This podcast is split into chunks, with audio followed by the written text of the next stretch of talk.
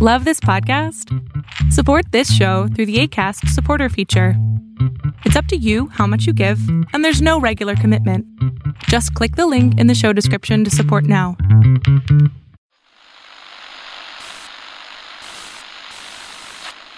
Nine, twelve, ten, twenty-eight, two, twenty-three.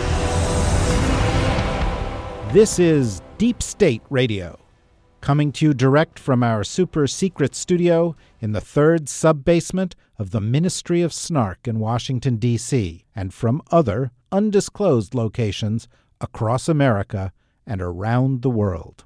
Hello, and welcome to another episode of the podcast. I am your host, David Rothkopf, coming to you from New York City, newly dry New York City after a huge storm yesterday coming to you from around the country. We have, because it's Thursday, co host in Washington, D.C., Dr. Kavita Patel of the Brookings Institution, formerly of the Obama White House. How are you today, Kavita?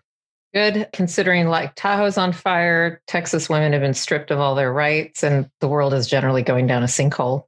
Well, that's absolutely right. And for that reason, we've uh, brought a medical health professional to join us on the show, uh, a mental health professional. That's uh, Mary Trump. Welcome back, Mary. Thank you. It's it feels like every time I've been on, it's been post apocalyptic, or in the middle of an apocalypse. Actually, yeah. No, it's a pretty pretty rough a rough place to be. Of course, Mary is a best selling author, and most recently, her book is The Reckoning: Our Nation's Trauma and Finding a Way to Heal which deals with our national PTSD, which no doubt will come mm-hmm. up in the course of this conversation. And another uh, healer of sorts is Norm Ornstein, who is of the American Enterprise Institute and who also, I think, rode out last night's storm safely. How are you today, Norm? I'm about where Kavita is. Of course, I would add to the fires and the uh, corrupt acts in Texas multiplied by the corrupt act of five on the Supreme Court. The fact that we have a minority leader, the Republican leader in the House of Representatives, who openly committed an act of extortion and obstruction of justice, which has gotten barely a yawn out mm-hmm. there with everything else happening, which in and of itself may be as significant as the other things we're talking about. Not to mention a member of Congress who incited another January 6th, the uh, contemptible Mr. Cawthorn. The contemptible Mr. Cawthorn. Now, there's a movie I don't want to go see, but uh, we're living it. I was having an email exchange kind of on this topic with somebody, very sort of well known television news personality. And, you know, essentially it came down to the fact that the country is being pulled in so many directions at once right now, any one of which would be a challenge, right? You know, you've got COVID, a pandemic, officially, I think, has killed in the 600,000s, but unofficially, I saw one estimate where the, the unofficial death toll will pass a, a million within a, about a month from now. You've got climate crisis, most recently a hurricane. The New York had a flash flood emergency for the first time ever yesterday. We had a tornado warning in Manhattan for the first time that I ever recall such a thing happening. California is in flames. Wildfires have crossed the Sierra Nevadas twice in recorded history, both in the past month, going over the top of it, which is a, a sign of uh, extraordinarily strong fires. We have political crisis, as Norm talked about, threats to democracy, including a Supreme Court that's paring away women's rights to control their bodies, but that's just a prelude, plus a major effort to suppress the vote and efforts to produce change being blocked by a handful of people. We have an economic crisis, not just the after effect of COVID, but we've got inequality in this country that's grown for the course of the past 40 years to unprecedented levels uh, right now. Of course, we've got a social crisis in terms of kinds of things we saw last year in terms of racial divisions, but also the political divisions. I could go on and on, but any one of these things would be bad. We've got all of them at once. It seems almost impossible that a country could handle all of these things psychologically, much less actually, you know, lead our way through them. Yet that's exactly what current administration is trying to do. Let's just let that all soak in for a moment. Let me start with you, Mary. What's your reaction to to this? Because this is the kind of trauma I think that you've been trained all your life to deal with. First of all, I'm really glad I take antidepressants. Maybe I need to take more. The, in answer to your question, it isn't possible for a country, I think, under the best of circumstances, to handle all of these crises at once, at least not as effectively as each one is needs to be. But the bigger issue issues have to do with the fact that we continue to be incredibly divided, thanks to the previous administration. We're dealing from a position of weakness in a lot of these instances because of the previous administration. And, you know, the media are wasting our time manufacturing narratives they have no business narrating. And I, I mean, David, you've been doing just this extraordinary job of laying out the case for Biden's exit from Afghanistan. When you read your articles and your interviews with Ambassador Sherman, et cetera, it's just so obvious that they don't care about the facts on the ground. They had this idea in mind of how they wanted to portray the end of this fiasco, this debacle, this unnecessary war that we never should have been in the first place and fail, you know, refuse to acknowledge that one, getting out was necessary, and two, it was done about as well as it could be, considering we lost. There's no neat way to get out from under that. And I think one of the reasons that that's sort of connects to everything else is because the media have been doing this for a really long time. I mean, I think it was in in this cynicism of how they've handled this, how they handled the election of 2016. It's ongoing Biden, apparently his presidency is doomed now because he got us out of Afghanistan. And yet, I don't recall any major newspaper asking Donald to resign mm-hmm. despite everything he did. So it's demoralizing.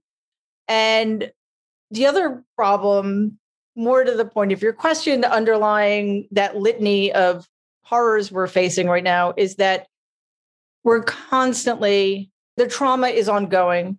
It's being compounded. It's not ending. You can't deal with trauma while you're being traumatized. You've certainly made me want to take antidepressants listening to describe this. And perhaps that ought to be, we ought to find a sponsor for this yeah. podcast since that seems to be a regular condition. Yeah. Norm, how do you react to this perfect storm of perfect storms? I'm uh, dismayed even more than uh, perhaps you and Mary and Kavita. But I would underscore what Mary said, which I'm sure I will do more than once uh, today. You know, I see a press corps that has no ability to learn. There is zero learning curve.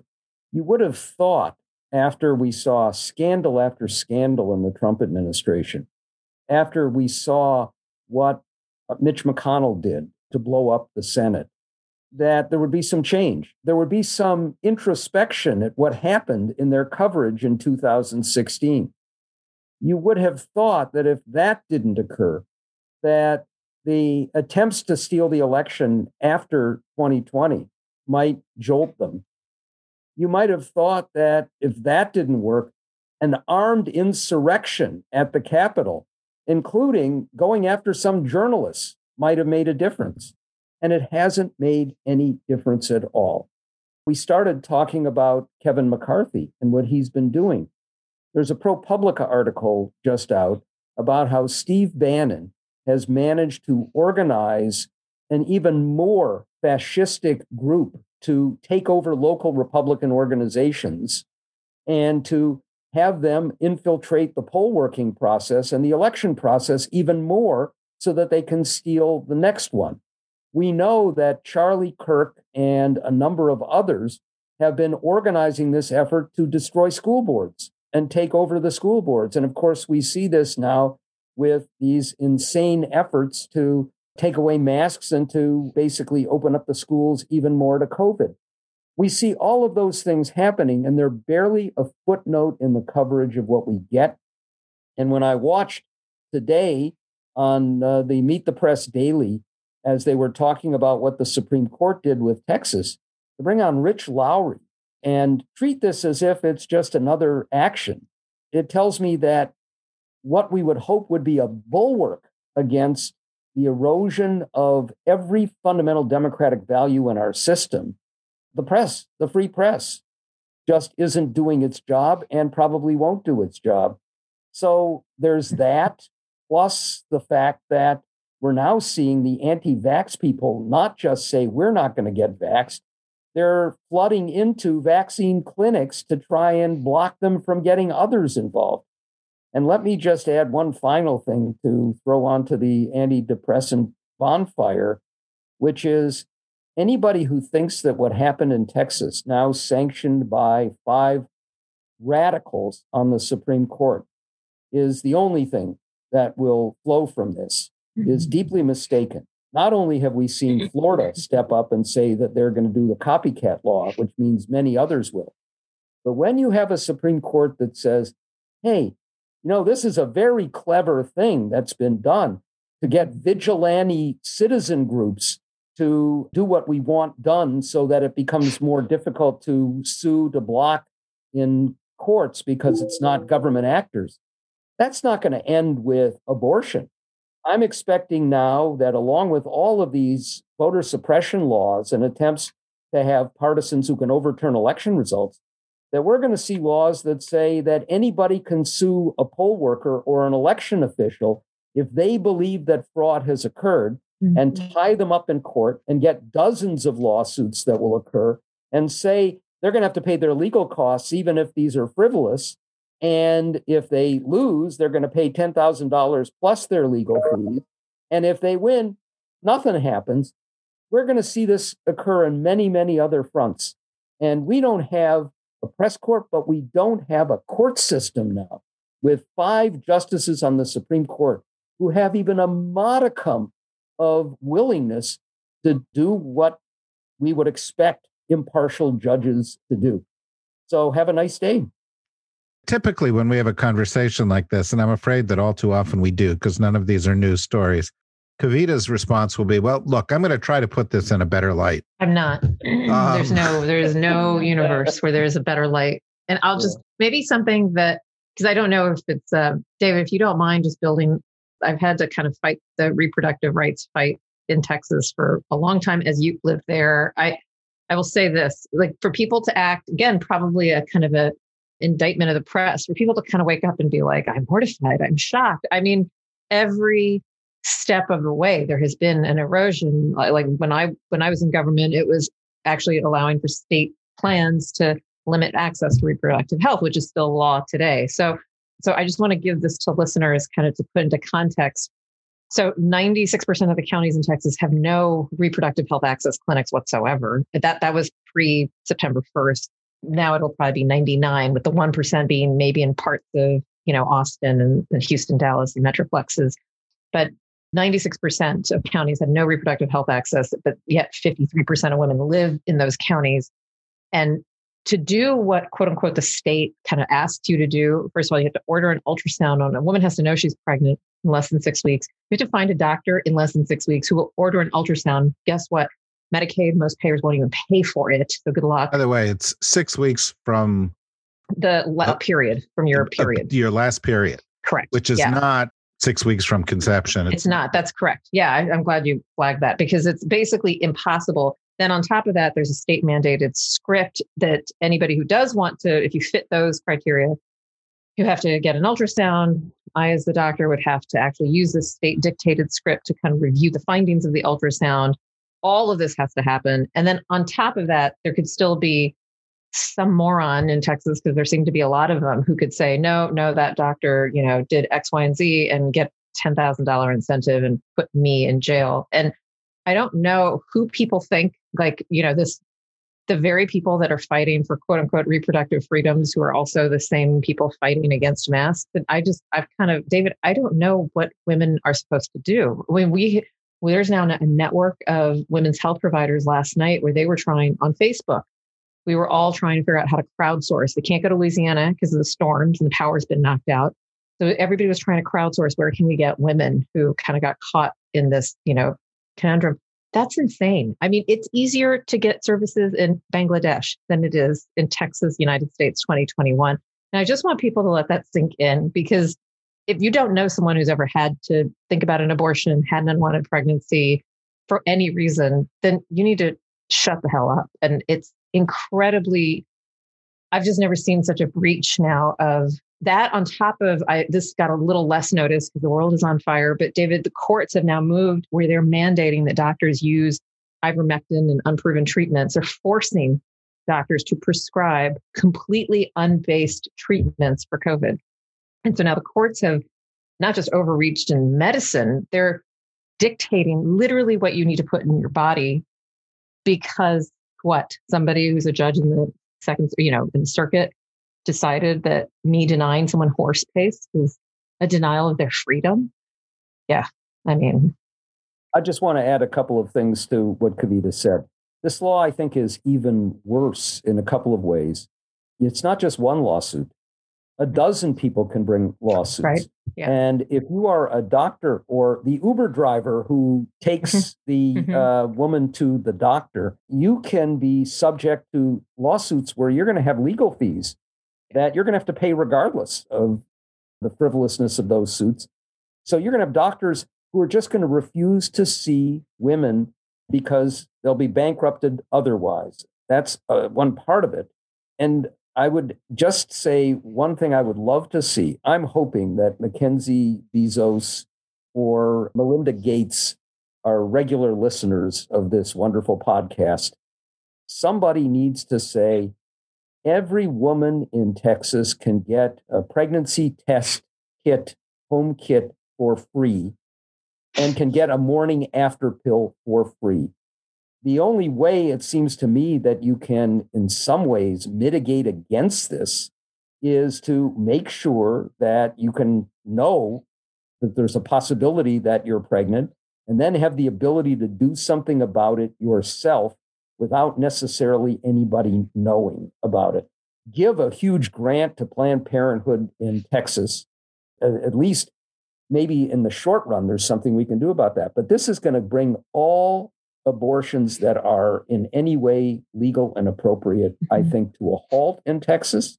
And of course, the other thing to add is if you are an underage woman raped repeatedly by a family member or by anybody else, you can do nothing about it now. And in Texas, they won't do anything to the rapist either. What a hellhole this state has become. Actually, actually, actually, the rapist could probably cash in and get ten thousand Exactly. bucks. yeah, yeah. Exactly. Mary, this is you. You talk in your book a little bit about you know having PTSD, but it seems to me that we're all sort of suffering from, and our society is suffering from something a little bit more like the syndrome that used to be called during World War One. You know, being shell shocked. In other words, one thing after another happens. You know, and at a certain point you just sit there and you're kind of vibrating and you can't respond to it you know. And i was thinking as you were describing all of this stuff you know it reminds me of something else we haven't brought up which is that every couple of weeks there's a mass shooting in the united states. And we would say well you know sandy hook shooting you know th- this will never happen again. They killed a bunch of children. Finally we will be motivated to do something we didn't do it shooting in florida we didn't do it shooting in a nightclub we don't do it guy sits with an automatic weapon in Las Vegas, Nevada, and kills and shoots, you know, hundreds of people. We don't do anything about it. The people who do it are turned out to be, you know, corrupt, in bed with the Russians, stealing money, lying, in bed with the Republican Party. We don't do anything about it. And, you know, sure, California's on fire and Donald Trump was the president and democracy's on the ropes and a woman can't get an abortion in Texas and it's going to be ding, ding, ding, ding, ding across the red states as they enact these laws and Im, Im, you know imitate each other and you know Mississippi and Alabama and Florida and all these other places are going to do this insanity because they have this kind of monkey see monkey do approach to destroying our country it really seems to me to to create a kind of national psychological trauma mary yeah, it's technically complex PTSD, which is trauma that occurs over a long period of time, which is what COVID has been for a lot of us, or mm. trauma that's repeated frequently over time. And that's a lot trickier because it's exhausting. There's that. And, you know, David, you say we do nothing. Well, you know, some of us really wanted something to be done. And the fact that the people in power ignored us, you know, the 90% of us who want background checks, the 70% of us who mm-hmm. support a woman's right to choose, et cetera, et cetera, is another co- compounding, complicating factor. And the fact that there's no respite, you know, I do, I think you're right. I think we're headed, I can't remember what it's called. I think in World War II, it was called the 2000 yard stare. Like that's when you knew that somebody had been so traumatized they'd crossed the line and had just checked out. Like I think that's where we're heading because a lot of us probably believed fairly that once we got rid of Donald, at the very least, some sense of not that everything would be great overnight, of course not. We still were dealing with COVID, et cetera. But that we at least could go back to one trauma at a time as opposed to the 7,000 you just listed that are occurring right now. So we're traumatized by the COVID, we're traumatized by the betrayal of the people in power. I'm feeling completely betrayed by the some people in the Democratic Party. I last I checked, we had the majority. You would never know it. You know, it's like literally let's let's um let's slide into a fascist theocratic apartheid state uh, in order to keep the filibuster and keep the Supreme Court at nine just so we can be a democracy. It makes no sense. So yeah, we're we're being completely pummeled on all sides. And one of the biggest problems is a lot of us don't recognize it. If you didn't go into this having PTSD, you may not recognize what's happening with you, mm-hmm. which can be scary and even more debilitating. And even at the best of times, this country sucks at dealing with mental health issues. We treat mental health like it's a luxury. We treat mental illness like there's still a little bit of stigma attached. It's still a little bit of a moral failing. It's still something we can't talk about openly, which is why it feels that I have PTSD. There's nothing to be ashamed of. People need to start normalizing that, you know, it's like having asthma. I have asthma too. Who cares? It's not, it's nothing to be ashamed of. And yet we don't have the infrastructure. We don't have you know the treatments that people need i am in trauma therapy i do emdr therapy i'm in regular therapy and i do all sorts of other stuff who else can do i'm so fortunate we don't have the wherewithal to put those structures in place and especially after this mass traumatic event of covid and how it was willfully and maliciously worsened by a bunch of mass murdering psychopaths. Sorry if I'm pulling my punches, but you know, here we are now, and we don't have the resources. Apparently, Joe Manchin thinks that we would be wasting money, spending money now on like infrastructure and childcare and stuff because we might hmm. need it for another future war, and it would just it wouldn't be necessary to spend the money now. I wish President Biden would establish a new cabinet position that just dealt strictly with the mental health crisis created by COVID and then branch out from there. But this is a friggin' emergency, and we're going to find ourselves, if and when we ever emerge from COVID, we're going to find ourselves so debilitated that, as you said earlier, David, people aren't going to be able to stay connected to what's going on because it's unbearable. You know, I was following the debate about the, this uh, Supreme Court decision, and you know, two days ago, it came down on the shadow docket, which is this thing that didn't exist before. Mm-hmm. It's kind of like, you know, the Supreme Court making decisions without process and throwing them out the loading dock of the Supreme Court building in the middle of the night. And um, and it's become just kind of they do more work through that than they do through through other kind of things. And then last night we we actually got a decision on this case in Texas, although it was a decision that said essentially, you know, we can't rule on this for procedural reasons. And essentially, the right had found a loophole. They had found a way to repeal a constitutional right that's existed for 50 years in America, not by getting the court to say this right no longer exists, but to create a kind of legal thicket that makes it impossible for the court to quickly reach a decision on that. And I was, I read all the dissents.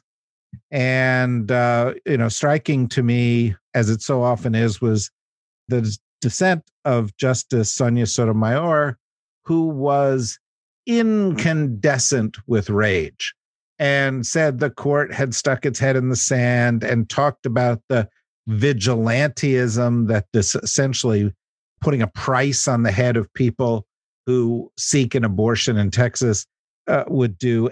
And I would say, I said it on Twitter, I say it again. In, in my view, because of everything that's happening, because of the risks to the foundations of our democracy, I think Sonia Sotomayor is the most important political voice in America. Reader dissents.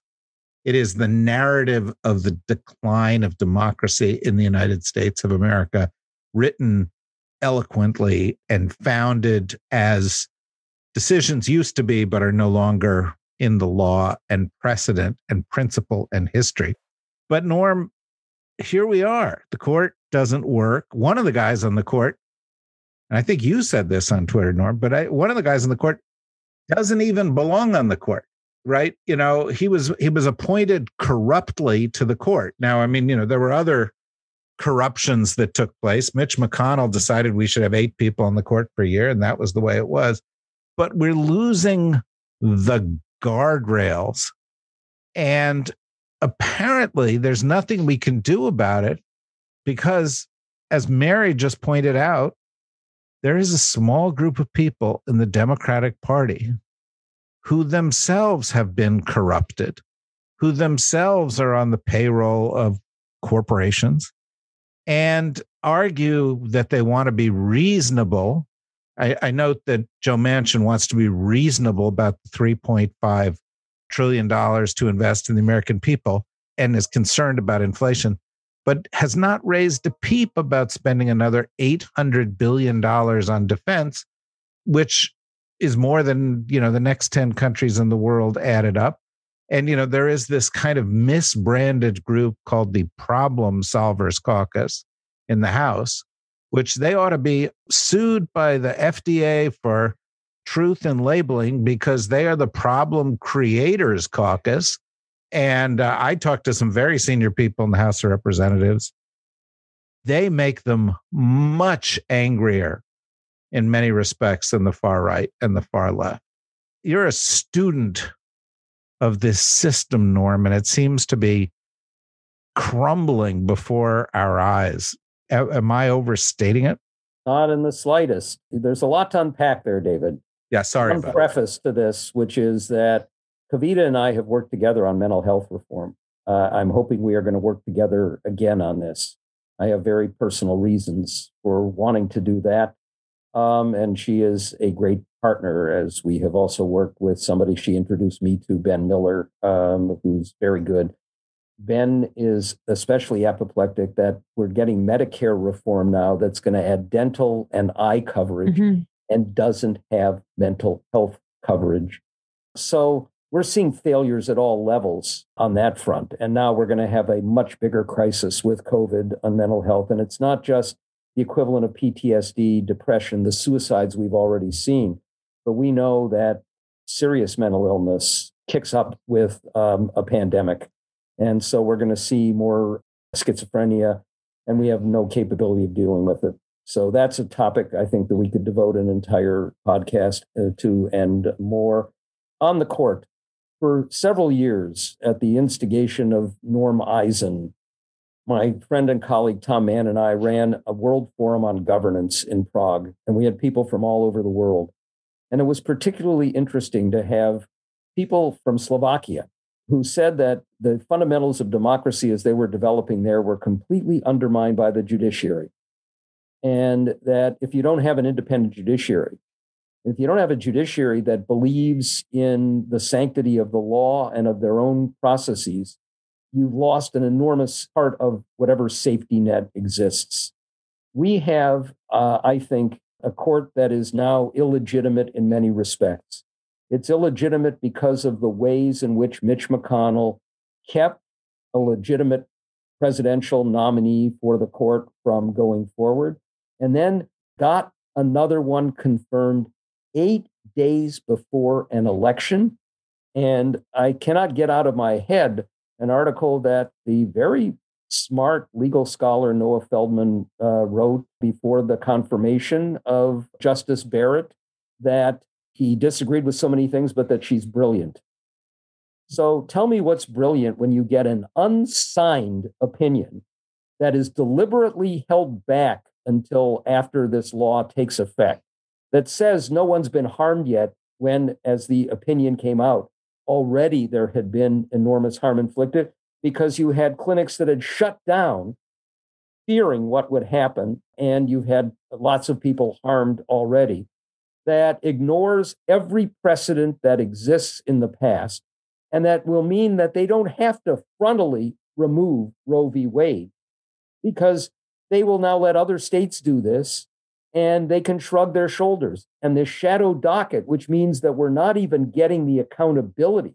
We didn't have the accountability here of Sam Alito, who I think is the leader of this gang, basically saying, We've done this, or specific words. And we have illegitimate justices in many respects. I am hopeful that at some point we are going to get the full access to the archives of Brett Kavanaugh's record when he was in the Bush administration and it is crystal clear that he lied to the Senate in his confirmation hearing for the appeals court and again for the Supreme Court. Put aside the question of what he did uh, with women in drunken stupors or rages. He lied about his own behavior. How can you have a justice on the Supreme Court who lied to the Senate to get confirmed? And then you've got the fact that we have a senator who provided that vote, Susan Collins, who said she was confident that this would have no impact on Roe v. Wade. It, it just boggles the mind. And believe me, we're going to see a lot more of this, including on the election front and many other places. And we do not have that fundamental safety net that exists. We're, I think, in deep, deep danger as a society and what we know as well is that we're getting a ramping up of the disinformation that's going on of incitement to violence with a lot of people who have a lot of access to a lot of weapons. Remember that in Texas now, anybody can carry a gun without a license anywhere they want, practically mm-hmm. speaking. We are going to see more incidents of this sort and no real ability to deal with it.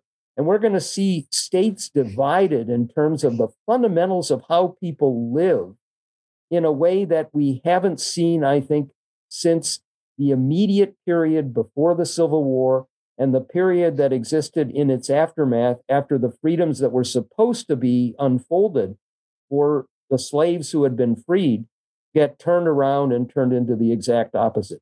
This is a crisis in our country, and we have so many people, including prominent figures in our media and in Congress, who are simply asleep at the switch. Now, I have to give a little rant on uh, No Labels and the Problem Solvers Caucus, which they created.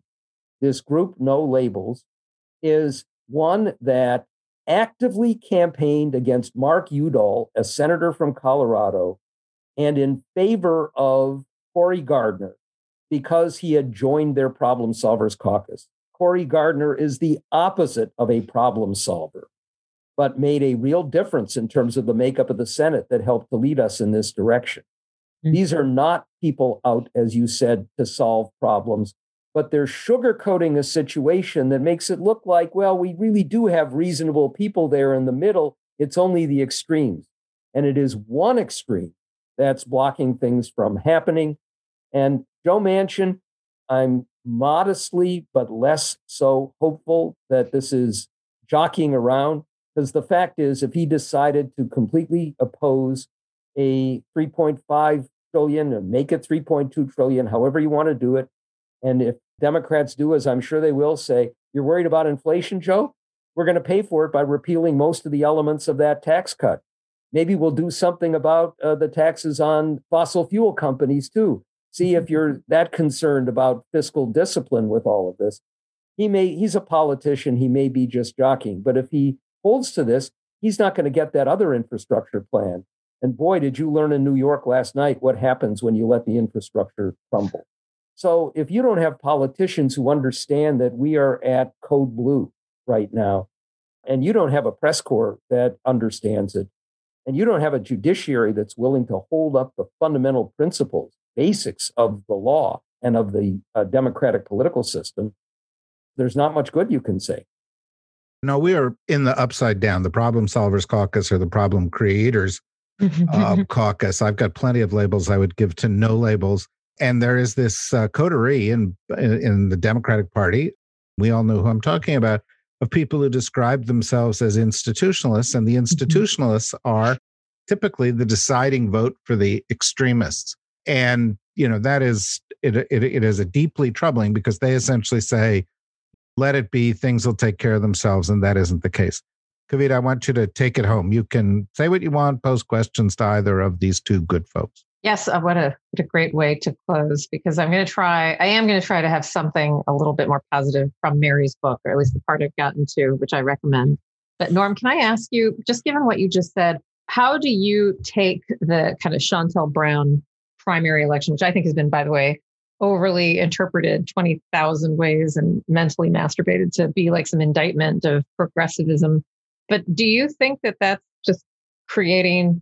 I mean, Clyburn supported her. She seems like a lovely person, but it feels like we are moving more and more towards Democrats who are just scared of their own shadow. And there is an argument to be made that part of the reason Joe Biden, I have to remind people, it's not like Joe Biden blew out Donald Trump. I mean, this was not like some blowout. So part of the reason I have to believe that Joe Biden won was in part because of this perception that he's a mod. Is that fair? Are you concerned that all the Democrats have done is reinforce that being timid, being moderate, you know, being kind of on the side? You know, you heard um, we've talked here about the filibuster and the ills of that. Where do you sit with kind of how the Democratic Party is looking at people like Shontel Brown, even looking at look at Terry McAuliffe. Not a big fan, but he's not doing as well as I think people thought he was going to do. What does that mean for the party and how it gets interpreted? So on the latter front, I'm worried, and I'm uh, I'm a little less worried today than I was yesterday about the recall mm-hmm. election in California. This insane mm-hmm. process where we could have been in a position, we could still be in a position of losing everything because we have almost 90 year old Dianne Feinstein, who uh, is not operating at full speed. If there is a crazy radical Republican governor brought in because Gavin Newsom gets 49.999% of the votes and mm-hmm. Larry Elder gets 20%, he becomes the governor. And then there's a replacement taking uh, effect you'll get a Trumpist Republican losing the majority right there. So we've got concerns. And and I think Terry McAuliffe is as close as he is in these polls because you've got a billionaire Trumpist in Glenn Youngkin mm-hmm. who's been running all kinds of ads that make him seem like a perfectly reasonable guy. Mm-hmm. And Democrats are a little asleep at the switch right now. I hope that won't happen.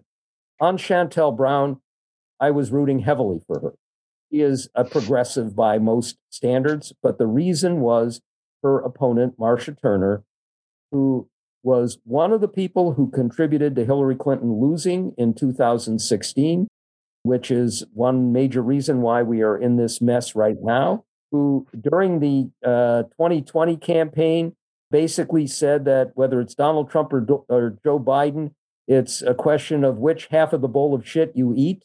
This is not the kind of person you want in the House of Representatives when you can only lose three people. Mm-hmm. Not a matter of progressive values. It's a matter of whether you look at a set of priorities and are willing to hang together, even when it means making a bunch yeah. of compromises to make it work. So this was about whether you want a person who is not inclined to work with others or somebody who is and will go along when you need it. Now, that does not short change the reality that Democrats are going to have a difficult time pulling all their troops together mm-hmm. and that they've gotten as far as they have in the Biden administration with the numbers so close is itself remarkable. Mm-hmm. Nancy Pelosi is the most remarkable leader I've seen in Congress in over 50 years of watching it and has a lot to do with that. But there are lots of challenges ahead. But, you know, let's face it, the challenges at this point have not come from progressives who have been willing to go along to make something happen. They are coming from these so called problem solving moderates who are not moderate at all.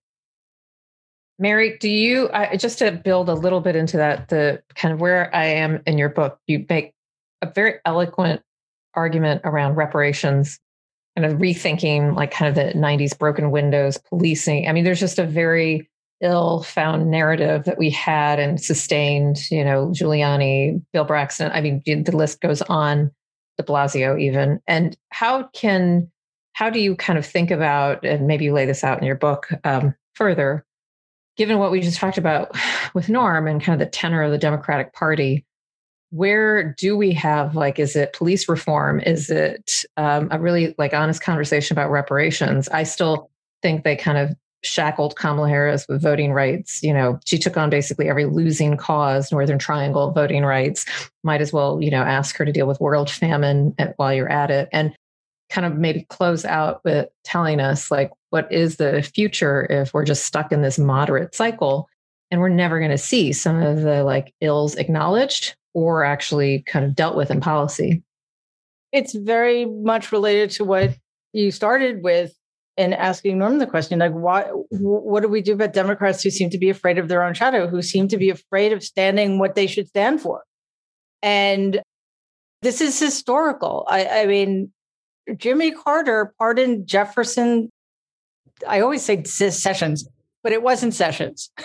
With Davis the president of the Confederacy, a traitor to this country because what? He thought he could appease some people on the right. No, there's no appeasing. There's no making common cause with people who are counter-majoritarian, mm. anti-democratic, proto-fascist.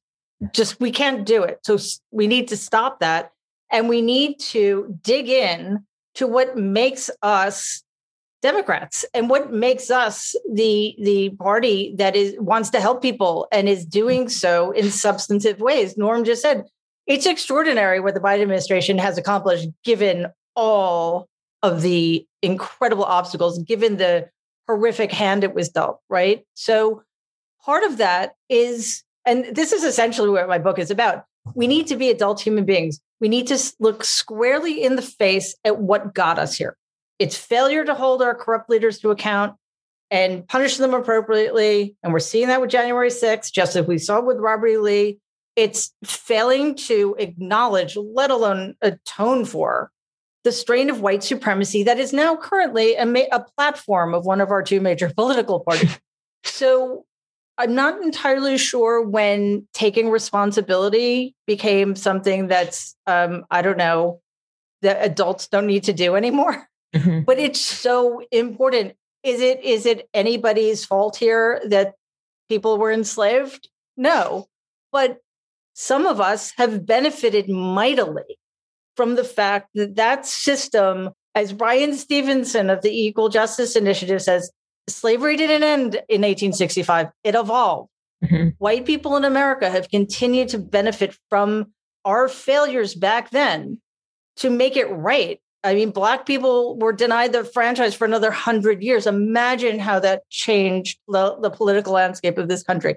Mississippi had two Black senators during Reconstruction. So the point is really that if we don't take responsibility, then we actually do own that. We take responsibility, we we look in the mirror and and we're just honest about it and we we educate people and we teach critical thinking and we we teach media literacy and all of that stuff so people don't feel attacked when you say reparations because people who are against reparations seem to think that it was all over in 1865 and everything's been fine since then. Democrats, they need to lead They need to believe what they believe and don't compromise, don't back down, get things done for the American people that make their lives better and just have integrity.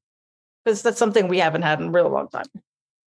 I wish we could go on and on. I, I, admire all three of you guys so much. And I think, you know, it's right to have this conversation kind of at the beginning of September as we sort of get back into our focus on the world. The reality is this this country is in crisis. This is not a drill. This is not political rhetoric. This is not mm-hmm. hysteria from some segment of the population. The reality is that if the Democrats lose the majorities in the House or the Senate next year, democracy in this country may not ever recover. It will certainly not recover for decades. The rights of women are being stripped away. The effectiveness of the court system is being stripped away. The, the reality is that one of the big consequences of uh, the Trump presidency thus far is drawing a, a, a bright red line under the idea mm-hmm. that some people are above the law there is no idea of equal justice under the law in the United States. And by the way, we had a decision this week, a deal that allows the Sackler family to get away with poisoning millions of Americans because they could cut a check and walk away, walk away. from the mm-hmm. willful destruction mm-hmm. of entire towns in America of, of, of, of, of people. This is not a moment like other moments. It is not a moment where writing your congressman is enough. It's not a moment where treating politics like a spectator sport, where you then tweet your aunt and your uncle and your best friend from college and say, Oh my God, can you believe they just did that? Is enough. It really requires activism from every single person who recognizes what is going on because we are at the precipice. And Norm says it all the time.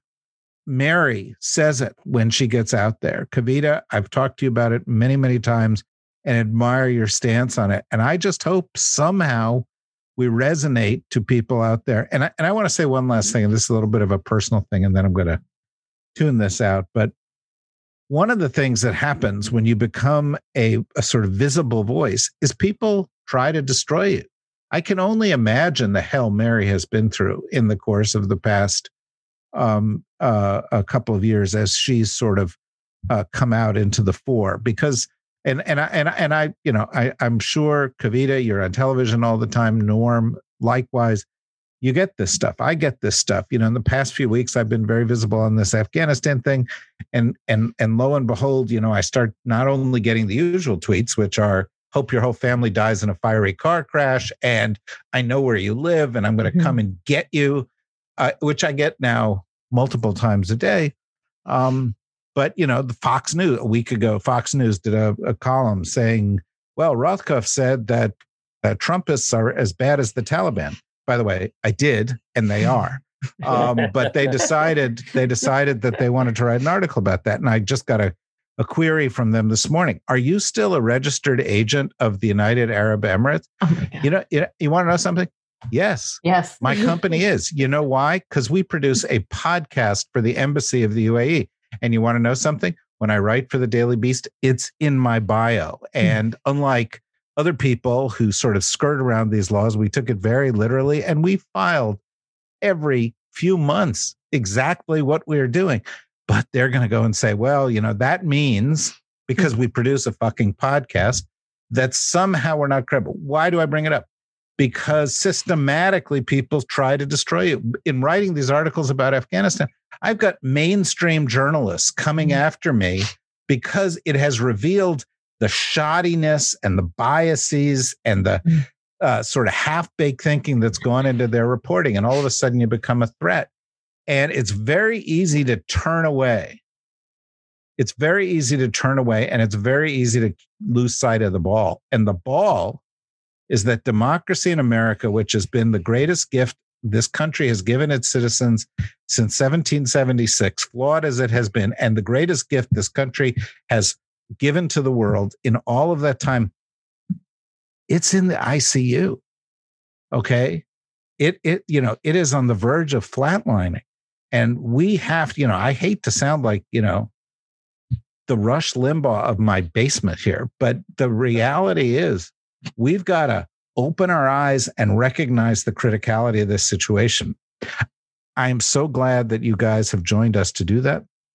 I have so much respect for you. I hope you will come back soon. Thank you, Norm. Thank you, Mary. Thank you, Kavita. See you next week, Kavita. Um, as and and hope that all of you who are listening come back and bring a friend because we've really got work to do and we'll do our share uh, as best we can for as long as we can. Thanks very much. And it's still pretty dangerous out there, folks. So take care of yourselves and take care of your families. Bye bye.